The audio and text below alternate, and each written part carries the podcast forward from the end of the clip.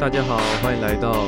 吴左事事，这里是第四季的节目现场。那我是吴左路，在这个节目当中呢，会分享我在科技业里头的看见，以及在信仰里头所体会的事情。那么承接上一集啊，其实第四季啊，我们有做一个比较明显的改变，不知道听众有没有感觉得出来？那就是在第四季的节目里面呢，就我升级了我的录音设备。但是其实还不敢太大胆的推啦，就是我还在磨合学习怎么样去使用这一套器材，这样才能够帮助我后续的录音呢，可以变得更顺利。因此也希望听众可以多多提供意见，来告诉我，就是你们使用起来哦，聆听起来之后的这个感受如何？那我自己是觉得声音干净很多，然后也解决了我之前空间上的残响。但是我觉得因为收音的方式跟原理略有不同。所以哦，目前上次录制起来的时候啊，不小心呢，中间有一小段啊，就嘴巴离开麦克风，所以呢，听起来突然间声音忽远忽近。那这个话，我觉得是哦，我自己还要花时间去习惯跟了解啊，这个麦克风它使用的特性。所以这是我目前呢持续还在使用的部分，对啊。但是我觉得，相信就是对于大多数的听众来说，应该可以察觉到，哦，声音的品质就是提升很多。但是我自己目前调整起来，我觉得还没有到那种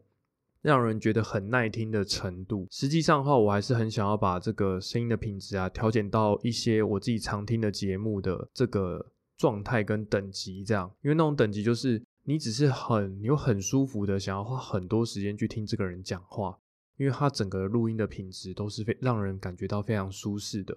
那这个的话，我觉得是我蛮想要去挑战。也要去尝试看看的部分，这样。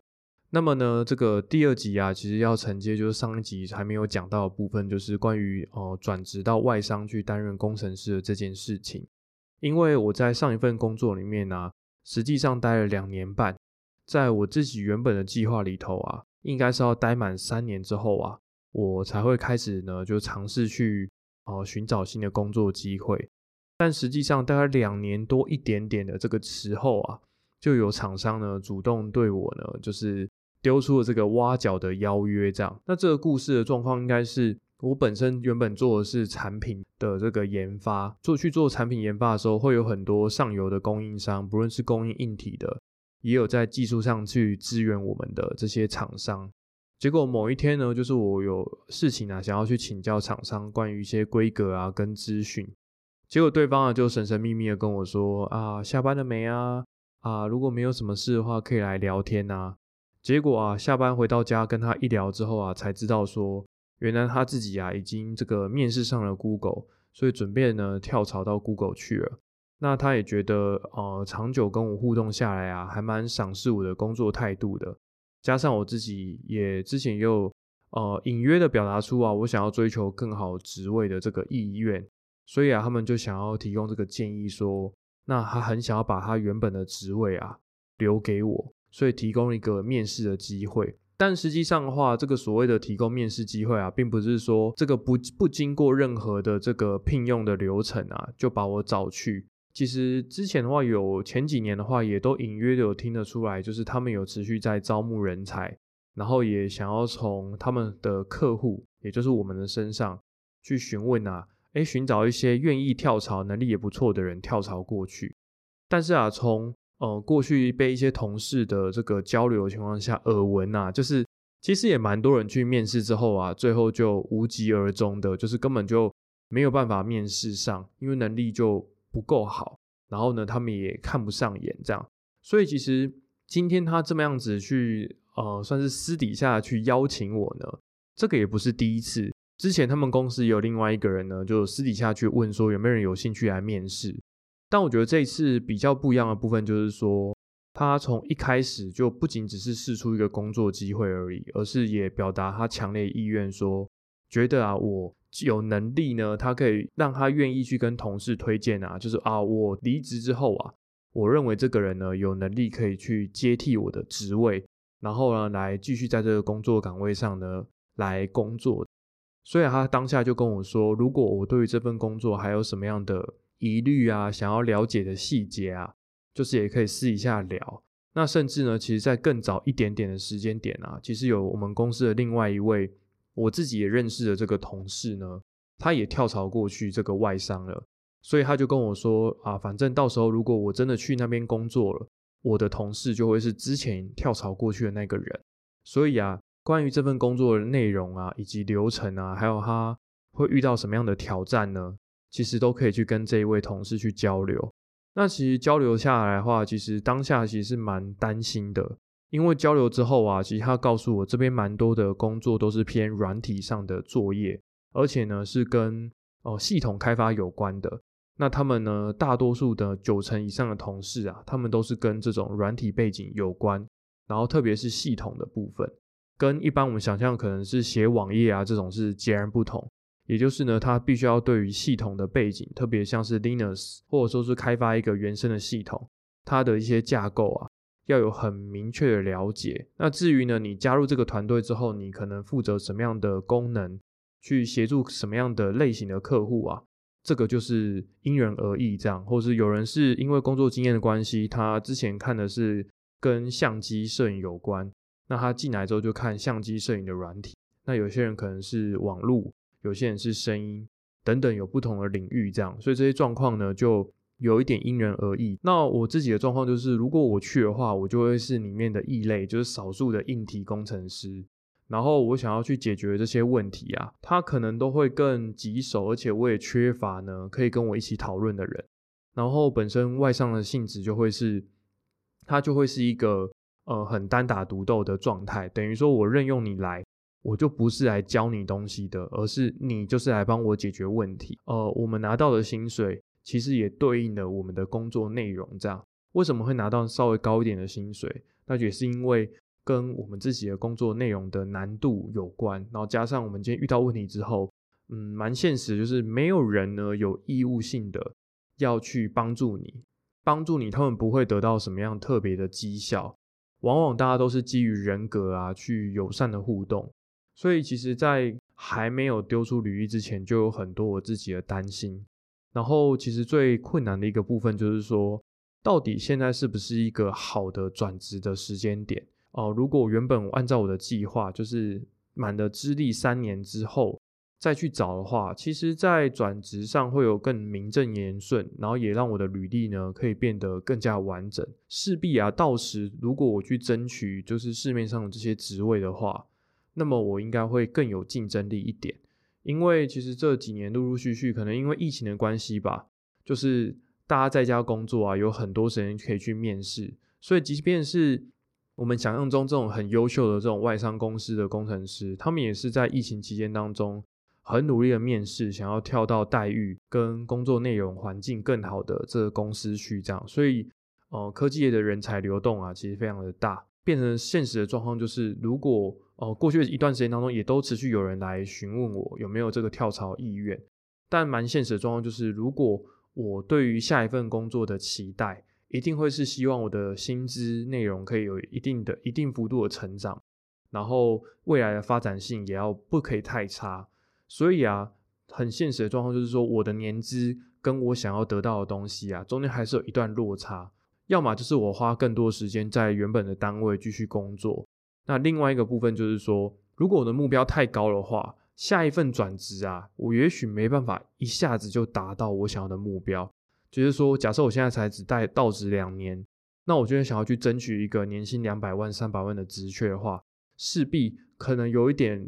太遥远或太天马行空。对，这跟我可能过去的这个资历会有有一些关联。所以的话，就变成说，如果我现在这个时间点就要转职。那可能我预期会拿到是一个年薪一百五、年薪一百八十万的工作，对，所以现实会有一些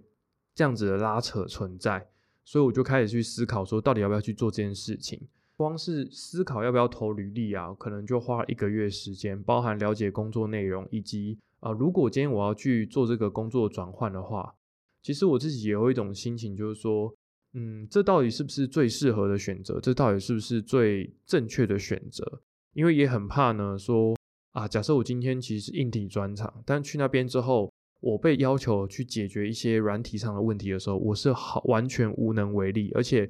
别人也没有时间去教导你。毕竟有一些东西是这些资讯领域的人，他们从过去在大学研究所花了六年时间学习，加上工作经验，很多人都是上一份工作工作五年、十年之后才跳槽到外商来，就是他们不可能是三言两语教一教你啊，你就可以把过去缺肉的东西啊全部都补上来了。对，所以我觉得现实状况也不是说别人不想要帮你，而且如果今天帮你，难道帮到什么程度呢？帮你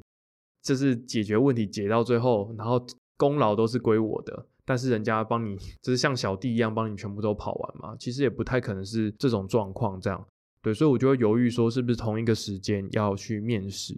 那最后的过程呢，其实就像哦，如果有看布洛格文章里头啊，就是我有去询问了，在教会当中同样是在外商的。科技公司的外商里头啊，就担任主管的一些哥哥们，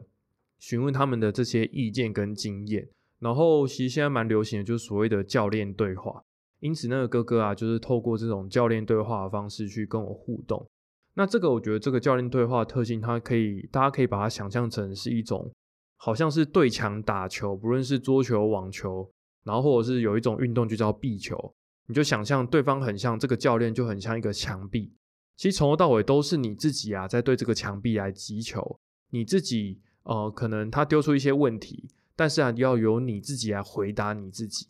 就比如说，你为什么想要离开这份工作？它的内部的推力是什么？那外部的吸力是什么？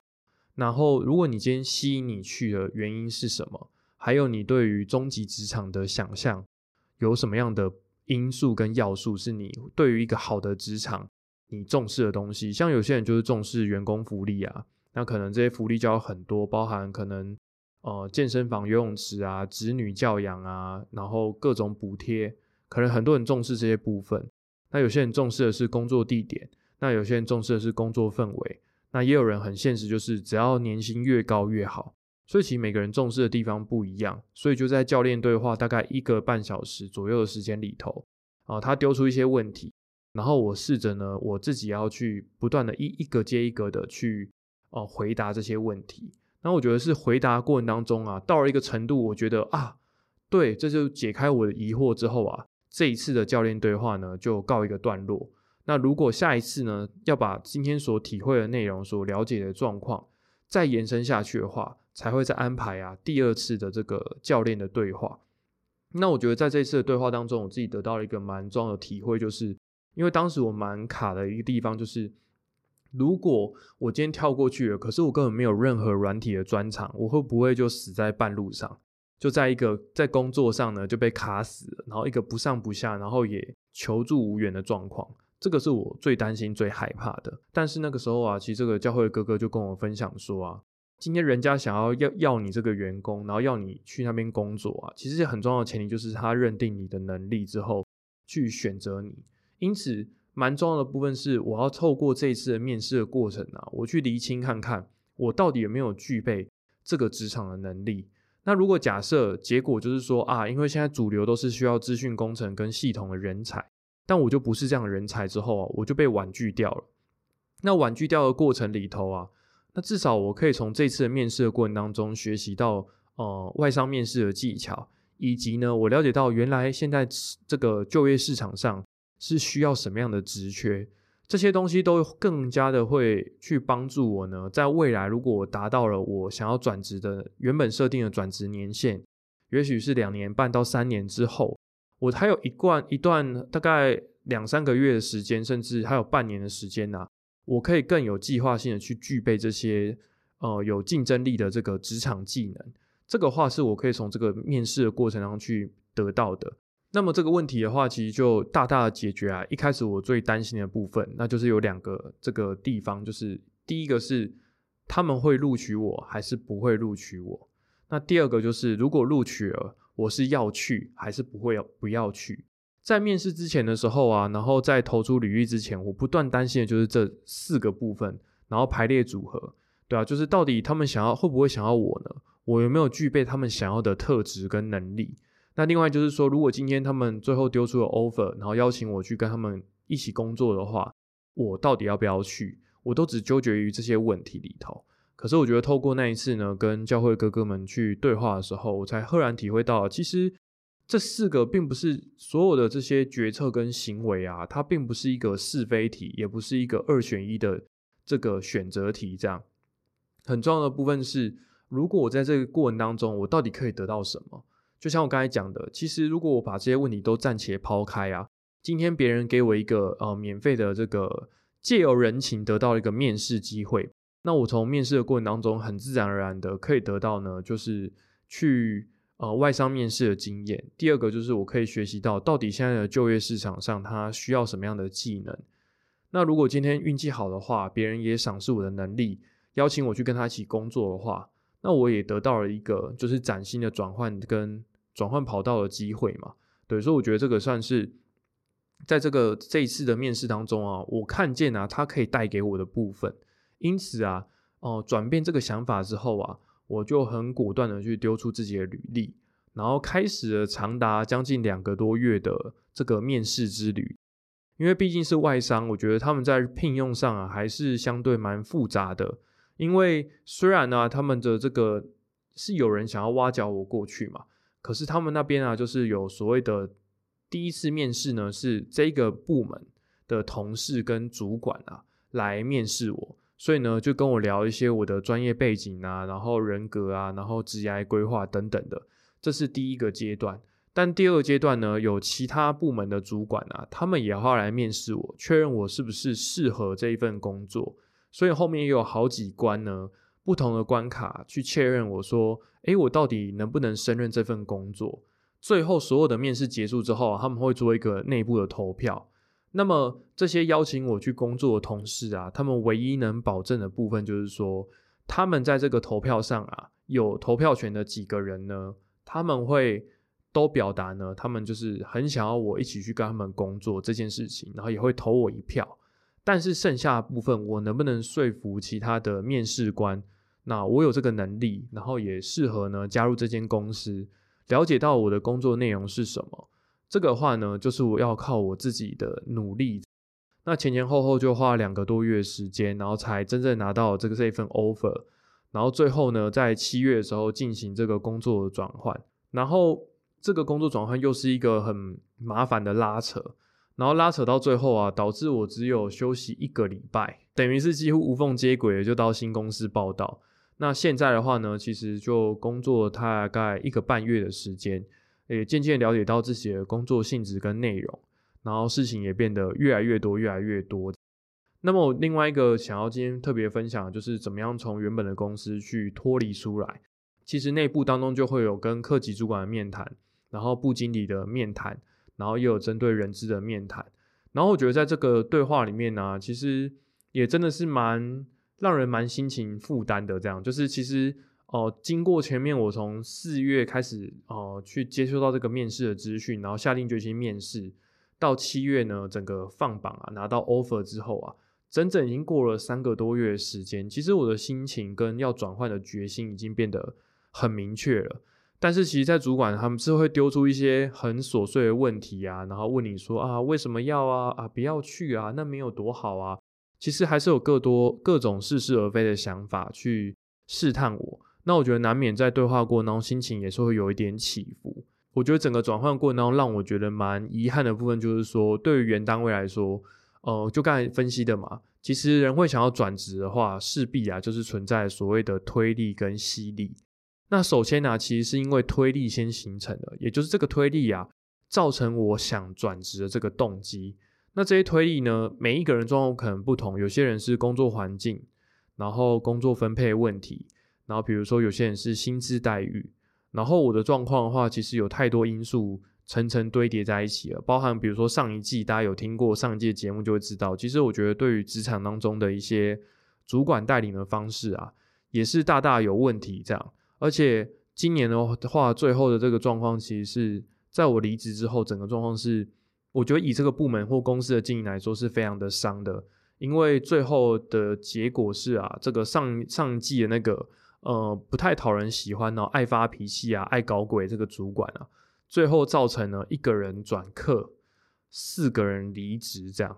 对，所以每一个就他所做这些行为，虽然说我们也不是只属于他的下属，但是也因为他去破坏这些职场的气氛啊，或多或少啊，也都会让我们感觉啊，其实职场的氛围不太好，而且甚至比如说你哪一天今天有人转课转出来。那总有一天，那他的部门总是要补人吧？那我也很有可能这个补进去啊，或者是新进来的同事啊，也有可能补进去到这个团体，补到这个团队里头。所以我觉得有很多部分也是我想要展现我的抵制的决心吧，就觉得说我也拒绝啊，跟这样子不适任的主管啊一起共事。对，所以我觉得过程当中有很多，真的是在离职的时候，我很努力想要去表达这些部分，因为其实前面。有另外几位同事，他们比我早离职啊，但其实他们没有勇气去表达这些东西，所以当时呢，在这个面谈的时候，他们就说他们就糊里糊涂的说啊，不喜欢什么啊，或薪水太低啊之类的，就糊弄过去。但其实追根究底，他们最在意的问题呢，其中一个因素是这个。然后我觉得第二个的话，就是所谓的工作分配的这个因素。那我觉得工作分配的话，这个东西的话，也是今天可我觉得是可以摊开来说的。那工作分配现况就是说，我们的部门里面的人数非常的少，实际上做一个产品啊，大概只有用五个人到六个人左右的人力去研发一个产品。所以现实的状况就是说，当初我们找我们来工作的时候，其实有很明确告诉我们，就我们工作性质就是所谓的加强轮调，也就是说，每一个人都要学习每一个产品的技能啊、量测的方法、流程跟技术的内容。全部人都要学习。那今天要根据上级的这个安排，很弹性的去调整自己的工作内容。比如说，有人要中国出差，有人要做硬体的量测，有人要做软体的调教。这些部分呢，其实在原本的这种工作目标上，应该要是要这样子进行加强轮调。任何一个人都可以随时去替代另外一个人，然后去补别人的位置。但现实的状况是什么呢？就是谁擅长什么。这件事情就丢给谁做啊？这件事情他会做啦，啊，就给他来做啊。这件事情我会做啦，别人就把所有的相关的事情全部都丢给我，然后跟我无关的东西啊就不闻不问。然后即便呢，哎，两三个人加班加到死，但剩下人就是啊，因为那个不是我的工作范围，这个专案刚好啊，哦，我负责内容没有爆掉，但是你负责内容爆掉，那你今天留到十一点、十二点，或是你假日呢？最惨烈的就是有人端午节呢，就是一口气端午节连假每天都加班，而且我们公司还多放一天，所以等于五天拿连假，他每天呐都来公司加班，加到真的是要哭出来的程度这样。他说他每天晚上这个九点之后，警卫都还来巡这个实验室，就会说哦你怎么又在这里？所以他每天都是这个人十点来公司，然后一路弄到晚上九点十点才回家，度过一整个连假这样，所以就是非常的崩溃。但即便如此，就是我看不到，就是主管们去做出任何的调整。然后我觉得现实的状况就是说，如果今天哦我们的部门运行的方向真的是想要去走所谓的专业分工，那么的话，其实应该要去了解现在线下的所有的每一个同仁，我的工作意愿是什么。比如说，也许询问一轮之后，有些人就是对工厂有兴趣，有些人就对硬体验证有兴趣，有些人就对软软体调教有兴趣。那举个例子来说，如果今天好死不死问完之后都没有人想要看工厂的这个生产跟研发，那么的话，其实就应该要在新的这个请新的人之前啊，特别呢就告诉他说，你这个职位进来的人，你就会负责我们的工厂研发的这些问题的排除，就是交给你。他应该会像是这样，或者说今天没有人想要碰软体的调教，那么今天你新开出来的职缺就是针对软体调教部分去补人才。那剩下部分的话，就是要让大家按照自己的事性去做。但现实状况就是，即便我去表达这些部分，到我离职之前有一个月的时间里头啊，我还是看到整个单位没有办法为了没办法根据这些状况做出任何的调整，然后这种不平等的分工方式啊，还是弥漫在整个部门里头。而且我觉得就很困扰的部分，就是说台面上的方针跟实际上执行的状况不同。也就是说，我今天并不是要强调说啊，分工、团队分工跟这种专业分工哪一种比较好。但我觉得现实的状况就是说，身为一个管理者，我觉得你应该很明确给你的团队，让他们知道说，今天我们想要走的方向是哪一种，而不要只是模模糊糊的这样一天过一天。因为最后其实受损的也是整整个团队来的人才就觉得说啊，我今天没有得到一个好的对应的这个对待，那最后呢？这个推力慢慢形成之后，只要有好的机会，他们就立刻会被吸走啊。其实这个就是很现实的状况，对，所以没有办法说啊，今天因为只是说啊，这个这些人他们就是因为工作外面工作机会很好啦，所以才跑掉的。其实很重要一个前提就是一定要推力先形成，才会呢被吸力啊，就是吸走。可是蛮遗憾的部分就是说我最后跟主管去面谈的最后啊，他还是只是觉得说啊，因为今天我去的公司是一间外商，所以他就有一点哀怨的说啊，一定是因为我们这个薪水给的不够多啦，所以你才走的。就我我就觉得有一点也能我也能理解为什么这些年当中，就是几乎每个专案结束啊，都一定会有人离职，因为。现实的状况就是说，你根本不了解你员工不开心，然后员工想要离开这个部门的原因是什么。就是那一次面谈已经讲的很直白了，可是他还是认为说啊，就是因为我钱给的不够多，所以我才没有办法把你们这些年轻人留下来。整个场面我觉得还是有点尴尬，但是因为终究以后就分道分道扬镳了嘛，我也没办法对对方就是说什么这样，因此就只能够在这个地方暂时画下来一个句点。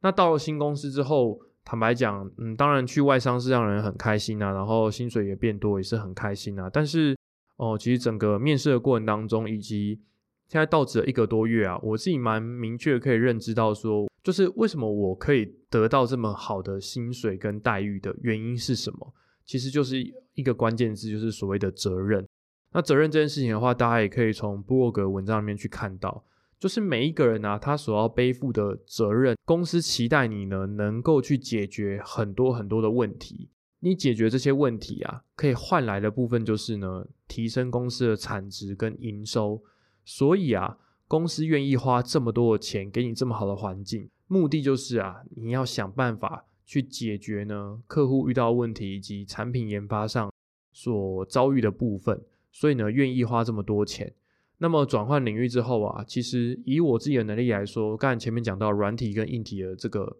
对对抗的部分嘛，所以我还是深知啊，就是我在软体的部分还是有很大一块要去学习。然后此外的话，以前在原本的单位啊，我做产产品的数量是非常的少，然后可能一年当中了不起吧，做四个到五个专案。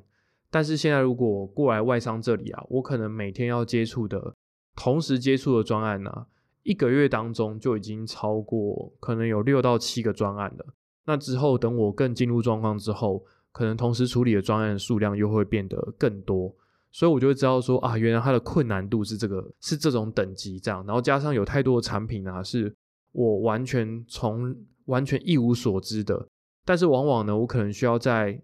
可能两三天内啊，就去解决这些眼前的很棘手的问题。这些问题是。原本的这些工程师，他们已经在过去的职场历练里面，可能五年、十年里头，他们的工作经验里头都没有办法解决的困难问题，他们现在把它挑出来丢给你，请你在两三天之内你要给出一个回复。所以我觉得他的压力其实是会更大的，因为你要从零开始认识这个产品，然后了解它的规格，最后呢，你要成为这个产品这个领域的，就是算是专家吧，以着专家立场来协助他解决问题。所以我觉得这个难度其实是蛮大的，也蛮有挑战的。但是不得不说，其实也因为在这个过程当中得到蛮多的乐趣的吧。因为就像是解谜一样，你从甚至你看不到这个产品的硬体实际上是什么样的状况，那你就要猜想它的使用情境啊，以及可能遇到的问题，以及针对这个你不熟悉的架构，你要在最短的时间当中用你所学会的理论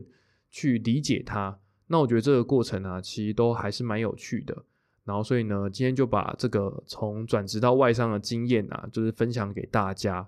最后的话，我觉得圣经分享的环节里头，我自己也是在转职的过程当中不断去思考说啊，其实我自己本身的个性不是很会社交那种属性，所以对人呢，也不是说那种非常热络啊，然后讲一堆话，然后想要了解对方的私生活啊等等，就是我真的不是那种很外放的人格。所以我也在想说，到底是我什么样的人格特质去吸引了对方，让我总是能够在职场啊，在交友圈当中获得好的人缘。但我觉得后来发现到一个部分，就是说你的说话方式、表达方式啊，其实会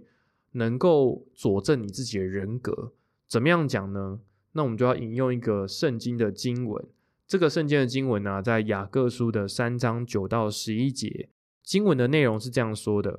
我们用舌头啊颂赞那为主为父的，又用舌头咒诅那照着神形象被造的人。送葬和咒诅从一个口里出来，我的弟兄们，这是不应当的。全员从一个眼里能发出甜苦两样的水吗？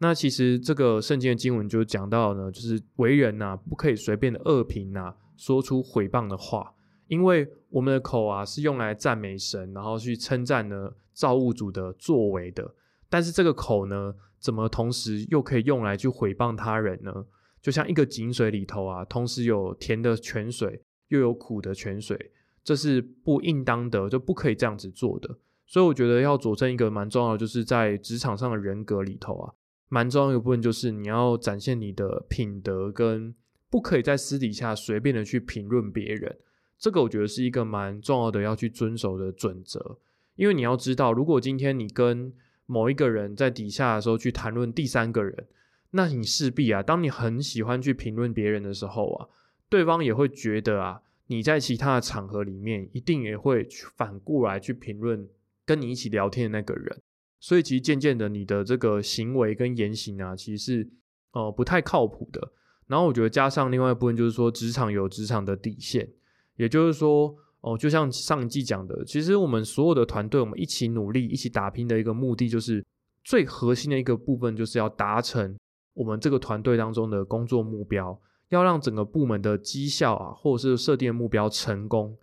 我们每一个人才算是成功。假设今天我自己超级厉害，然后得了很多分数，但是最后这个产品是失败的，这个比赛是失败的，那么一点意义都没有。我会觉得说，职场的热络跟互动啊，其实最重要还是要建立在呢部门的目标啊可以成功的这件事情里头。所以啊，我会觉得很想要持续的去秉持这样的信念去做吧。然后我觉得第二个就是我把它称为 R D 精神。那 R D 的话呢，就常见就所谓的 Research and Design，也就是研究跟设计。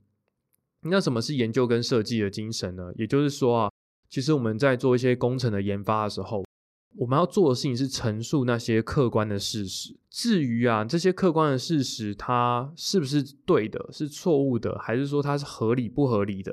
然后还有要怎么样去包装，怎么样去调整？我觉得这个都不是身为一个工程师应该要去优先去考量的东西。但是我觉得难免会看到有些人就是在职场非常的，不仅是圆滑，是油滑。就是非常的油油嘴滑舌，这样就是常常呢会引恶扬善啊，然后呢会呈现片面的事实，然后甚至是有时候编造了一些故事啊，来提升自己工作的价值。那我觉得这些东西其实长久来说啊，还是很容易被人家看破手脚，甚至是我觉得不正确的工作态度的。对，所以我觉得这件事情啊，对我来讲是哦，回顾自己这个。几年来三四三四年的工作经验里头啊，我觉得这是一个蛮重要要去遵守的地方。真的要懂得好好的去说话，然后绝对不要轻易的去毁谤跟随随便便的去评论别人。宁可啊，我觉得在职场里面我学习到了一个很重要的部分，就是说，如果你今天不知道的东西，你就要告诉别人说你不知道。然后你今天你还需要时间去准备，你就绝对不要说谎，就是说在会议上你根本就还需要时间分析。但是你就随随便便讲了一个理由，说啊这个大概是怎么样子？但是你这样随便的推论呢，就影响整个事情后续的判断跟分析。当然我知道你今天在会议上说我还不知道，我还要去时间看，一定会遭遭受到一些讽刺啊、批评啊、责备啊。但是我觉得，呃，以着工程师的角度来讲，我觉得这样子才能够最后更有效率的去完成这个工作，也能够让这个工作最后做出来的成果啊是令大家都满意的。而非只是说我在会议上只是随便啊吹一吹啊，随便敷衍一下就过去了。那这个东西很可能就是花一两个月时间去做，最后做出来的东西啊，全部都不是大家想要的。那我觉得会这个东西又会有一点浪费时间，甚至我觉得就没有任何的意义在。所以这个是我在工作经验里头啊，我觉得是怎么样去累积好的职场关系跟。回顾啊，我为什么会得到这个机会可以转职的一个原因，包含其实现在转职过来之后，还是有很多之前保持很友好关系的厂商啊，我们还是会试一下去交流跟切磋。真的就不是因为我很会社交，然后很会讲一些乱七八糟的话，我觉得真的都是因为哦，真的很好的去说话，很有人格的去跟别人互动啊，就最后呢为自己赚来了这些祝福。因此啊，今天就把这个雅各书呢三章九到十一节的经文呢分享给大家。那以上呢就是这一集呢关于转职的全部的内容了。我是吴佐入，我们就下集再见喽，拜拜。